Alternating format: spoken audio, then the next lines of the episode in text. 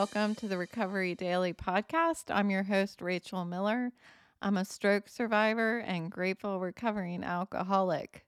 And funny side note, when I do the opening, um, in the beginning, I'm just talking and then I force myself to smile and it works every time. I start almost laughing at myself. I don't know. I've told you about that. I've told you about putting a smile on the outside and a smile will come on the inside. It works. I do it every day. I think uh, most people pre record their opening, but I say it every day.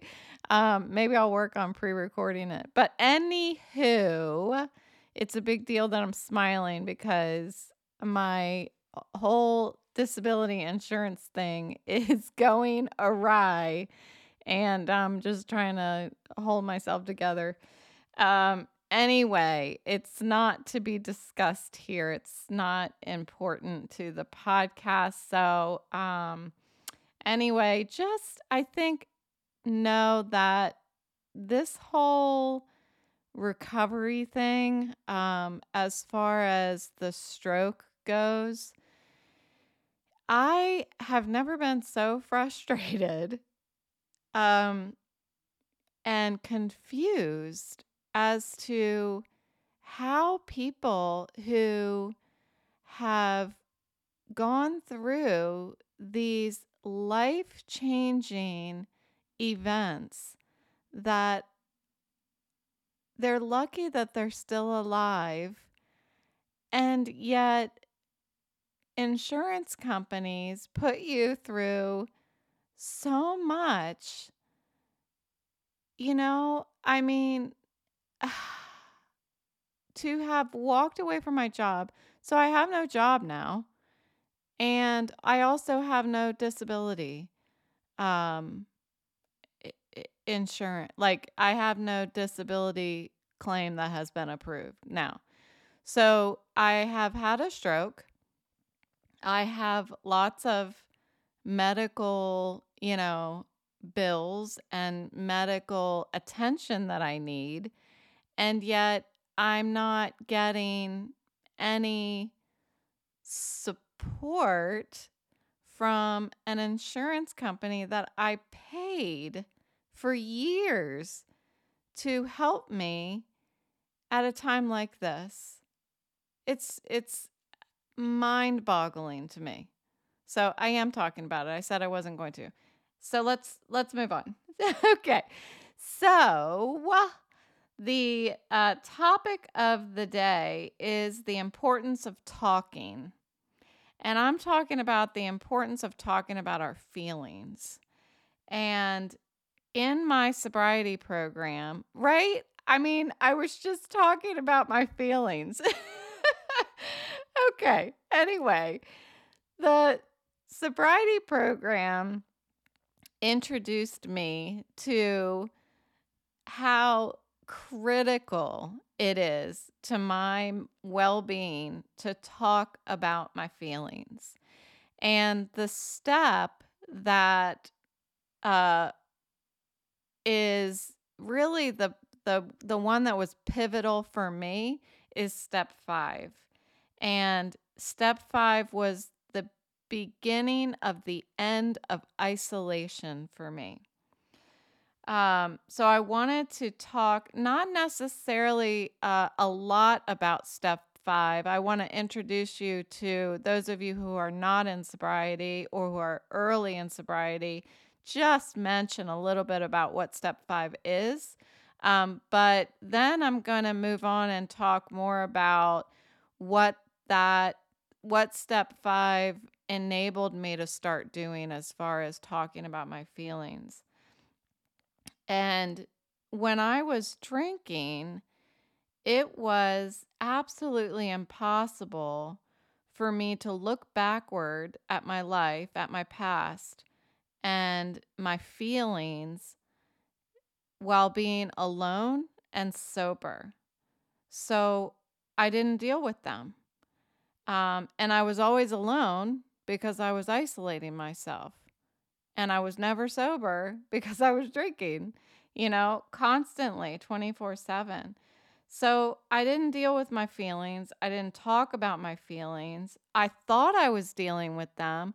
I thought by sitting in my room and crying for hours on end um, that that I was dealing with my feelings. I really truly did. I thought that I was so sad that I had to just let it out that way. That's what I thought was happening at the time.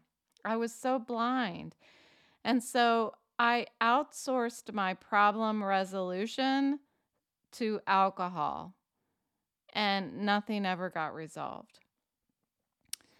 The sobriety program steps are all about so there's different phases of it. There's this phase of finding a higher power and then beginning to build a relationship with the higher power.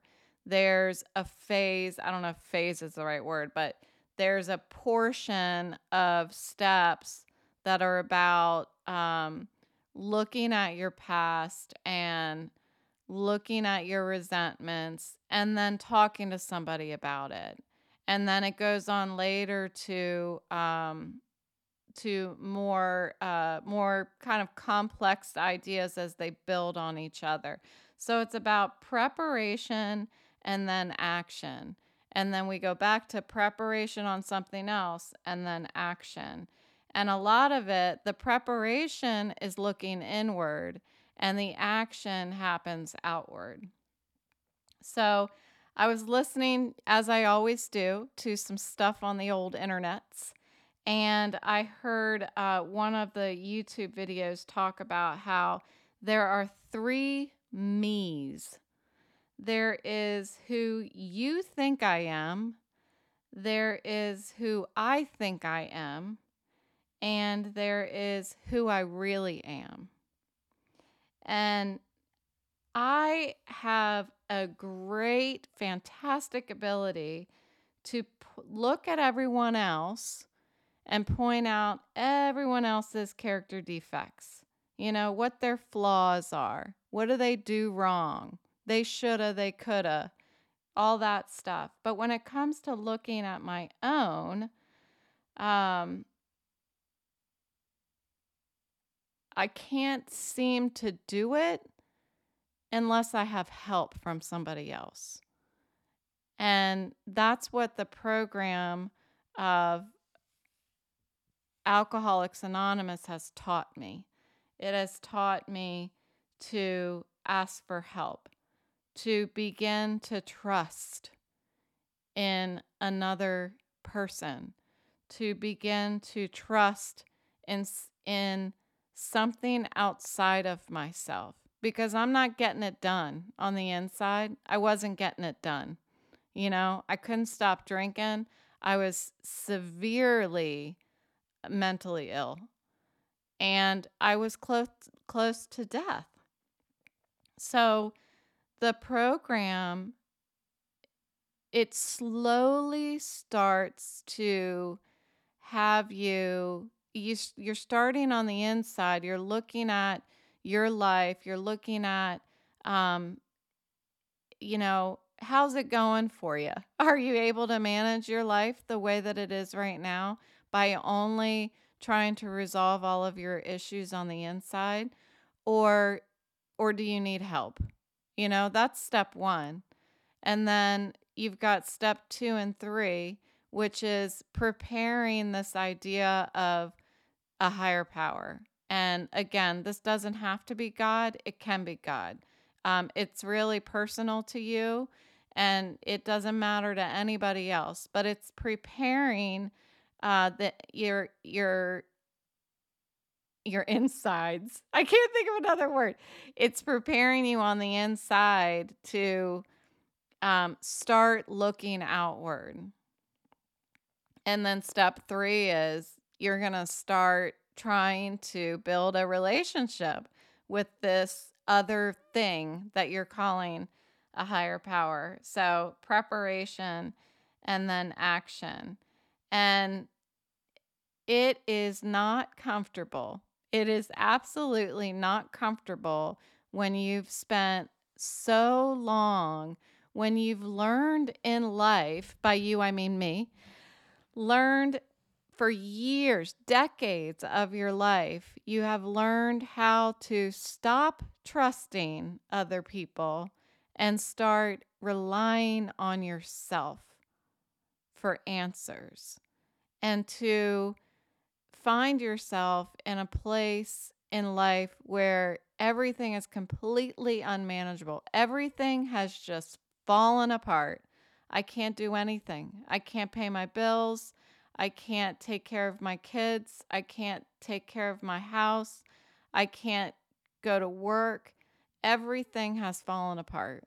You know, um, how humbling that that is. You know how just it feels terrible. It feels so shameful and guilty and all of those terrible things. But to have to admit that um, is uncomfortable, but it's the start. It's the it's the preparation. Um, so I mentioned I can point out everyone else's def- defects, but when uh, when I when it comes to to looking at my own, you know, even today after over seven years of sobriety, I still have a hard time looking at myself and being like, "Eh, you, you, that's not good. you shouldn't do that. You're wrong."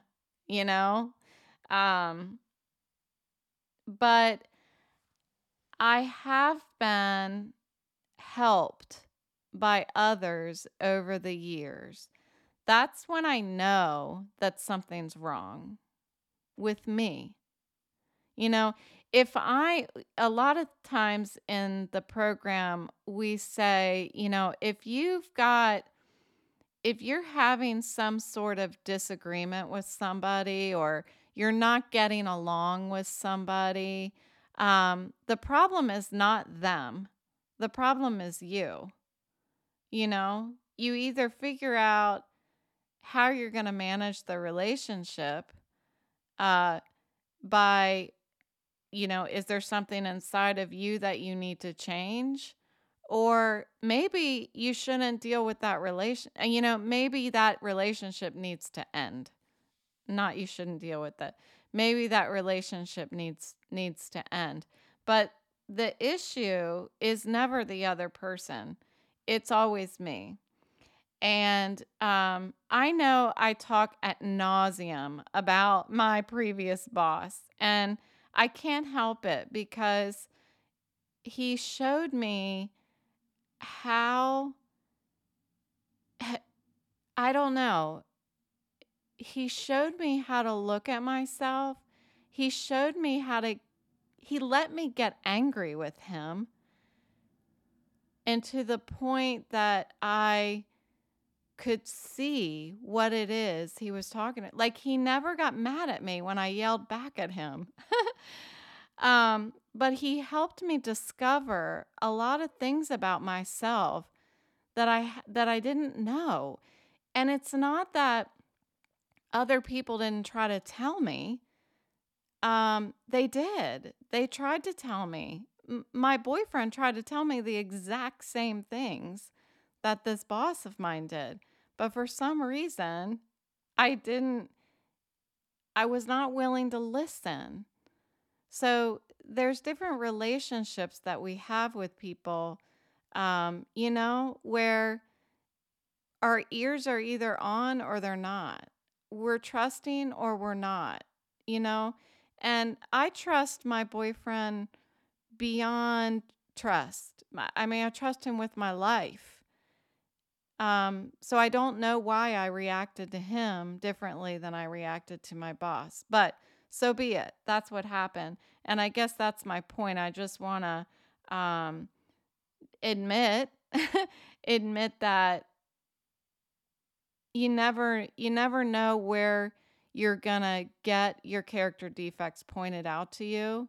Um, but it's certainly much easier to identify them if you have somebody helping you identify them. So it takes a lot of courage to be open to that, open to conversations about it. And so this is a perfect example, I think, uh, about how I was always so easy to to identify what was wrong with other people um, than to look inward and look at myself and see what was wrong with me. Um, it's a perfect example of needing a new attitude. And that's one thing that my boss did help me do. He was just freaking so uh, candid with me. I used to hate when he said that. Can I be candid with you? But it uh it is what helped me have a new attitude. And sometimes he would just say, You need to have a new attitude. And I needed to stop judging others and taking other people's inventory and look at my own character defects that need to be faced. And I needed to get honest with who I really am, not who other people think I am, and not who I think I am, but who I really am. So I decided I'm going to do a step series of episodes. So I don't want to dive too deeply into steps four and five here, but I want to dive into how step five introduced me to talking about my feelings. And in yesterday's episode, I talked about my feelings right before I got sober and my feelings right after I had my stroke. And I really um, got vulnerable yesterday and talked about vulnerable, not that I'm embarrassed to talk about it to you, but vulnerable in that it's so freaking uncomfortable for me to invite those feelings in and talk about them. Because when I talk about my feelings, I have to feel them. You know, you can't just, maybe some people can, but I can't um, remember a feeling and talk about it unless I actually feel it. You know, I feel the feeling. And that sucks. It sucks to invite that in. But uh I talked about being depressed and I talked about being scared. And before I did my step 5 in 2017, I would have never told you what I told you yesterday. I felt like if I didn't talk about my feelings and I kept them from the surface, then I was strong because I because I was told growing up that I needed to be strong. And I'm not I'm not pointing fingers at anybody who who may or may not have told me that I need to be strong. But I did hear some things about, you know, I cried a lot. And, um, you know, I need to do this, I need to do that. And it was overwhelming for me. I I had those feelings and what it means to me when somebody's telling me that I cried too much is that my feelings don't matter, that something's wrong with me. You know? And there wasn't anything wrong with me. I needed help. I didn't want anyone to see that I was weak. I didn't want anyone to see how weak I was. If I didn't talk about how something hurt me, I thought it was a way to leave the event or whatever happened or, you know, to leave it in the past.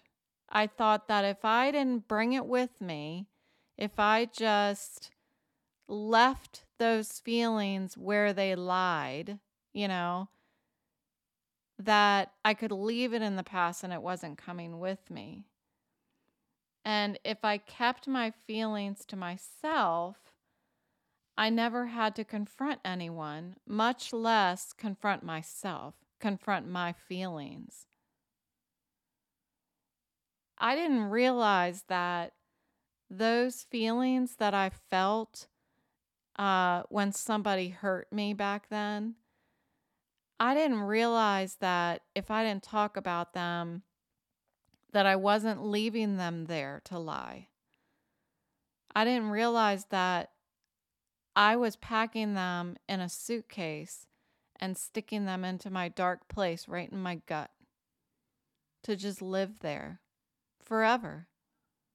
Because that's what that's what they do. If I don't talk about my feelings, I know this now they just get shoved right into my gut and they just live there. And they get darker and they get bigger and they get more uncomfortable and they get a hell of a lot sadder than they started out being. What I realized after doing my step five, where uh, I haven't yet said what that is, step five is where we talk to another human being about our character defects to uh, our higher power or another human being or both about our character defects, about our feelings. And um, I, what I what I realized after I did my step five and I talked to my sponsor about my feelings, I had written them down in st- step four. I'm really really summarizing here, but I wrote my feelings down about lots of different things, lots of relationships and stuff. I wrote them down in step four and then I talked about them in step five. I prepared in step four and I talked in step five. I took action in step five. And what I realized, I'm getting to that, is that there is so much pain in the world that none of us can see. We're all walking around passing each other on the street and stuff. And this pain lies deep within so many people who don't talk about their feelings for whatever reason. I know this. I know this is true because I did it for 43 years. For 43 years, I stuffed it all. Yeah, I cried. Yeah, you'd see me talking about it. You'd see me get angry and crying, and life was terrible. But that was just surface stuff. You know, that was the stuff that was a result of what was living inside of me in my dark place. Because when the stuff grows in my dark place, and I'll talk about this in a little bit, as it grows, I can't keep it in there. I it gets too big and it just starts seeping out. And the way that it shows itself is by me just blubbering, crying, you know, getting angry, whatever it is that I do all of these reactions, not responses to people, but my reactions to people are based on all of my experiences, my whole life, all stuffed into, into my dark place. And it's growing so much that it can't be contained anymore. So I know that I did this for 43 years, and I know that I'm not unique and alcohol and isolation were my solution. So, I wanted to shift gears a little bit and talk about how I expressed my feelings as a child. As a child, I would tell you anything. I would tell you uh, that I was bored, that I was unhappy. I would tell you that I wanted something that I couldn't have. And yes, I was the type of kid that would stomp up the chair, uh, stomp up the stairs and slam the door. I would tell my mom if my brother told me that I was stupid. Mom, he told me I was stupid. Uh, I would tell my friend how much I was totally in love with a boy. And I wasn't afraid of anyone not understanding my feelings. I I wasn't afraid of what I was going to hear back. I wasn't afraid of anybody's response. Um I didn't feel like I don't want to hear what they have to say. I'm not going to tell my feelings because I don't want to hear what they have to say. I didn't I didn't care about that when I was a kid. I talked about my feelings, you know? And whoever says everybody's going to say whatever they say because I didn't have any experience yet, you know?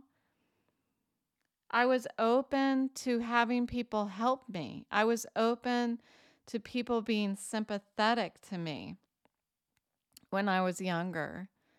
I remember telling, um, you know, my best friend how in love I was with a boy. And, you know, she could really sympathize with me because she was in love with a boy too. You know? Um, I wasn't scared to talk about my feelings because I didn't think anything would happen. And so, unfortunately, I've learned a lot since then. I've learned a lot about what happens when I talk about my feelings through years of experimentation. And these are some of the things that I learned. I learned it's easier to think about my feelings than to talk about them because when I talk about my feelings, I'm accountable for them. And if I don't talk about my feelings, I don't have to do anything about it. I've also learned, as I mentioned before, when I keep my feelings inside, they start seeping out. If I'm angry with someone and I don't talk about it, that I'll start treating them differently and I'll probably start treating them worse than they deserve to be treated, no matter what they did to make me angry. I also learned that when I resist negative emotion, it's like quicksand pulling me under. I become submerged in it, and it controls my every move, my every reaction reaction, not response, but reaction. When I don't share what's going on in my life, I have unpredictable ha- behavior towards others. I'm quote unquote not myself. And I also learned that when I share my feelings, some people don't shut up about their own feelings and dismiss mine. I don't know how to share my feelings without the expectation that expectation that the person I'm talking to will give a shit.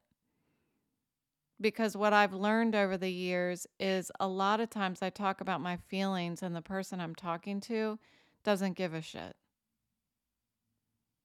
So I've learned all of these results through experimenting over the years talking about my feelings. And it's really unfortunate. It is. So I have some suggestions for how we can get back to talking about our feelings like we did when we were children. So here are some ideas. First, find somebody that you trust.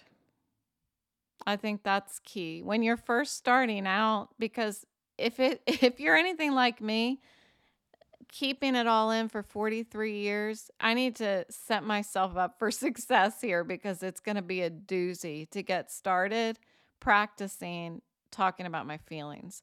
So find somebody that you trust. It could be somebody across the United States that if you tell them something There's no way that they're going to be able to tell somebody else, you know, around you that you're fearful will find out about your feelings.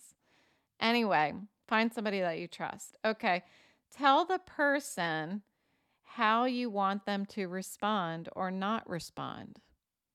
So if you're about to tell somebody how you feel, it's it's really helpful to tell them ahead of time, I just want you to listen. I don't need any advice. I really just need to share what's inside of me. You can also share with them your expectations.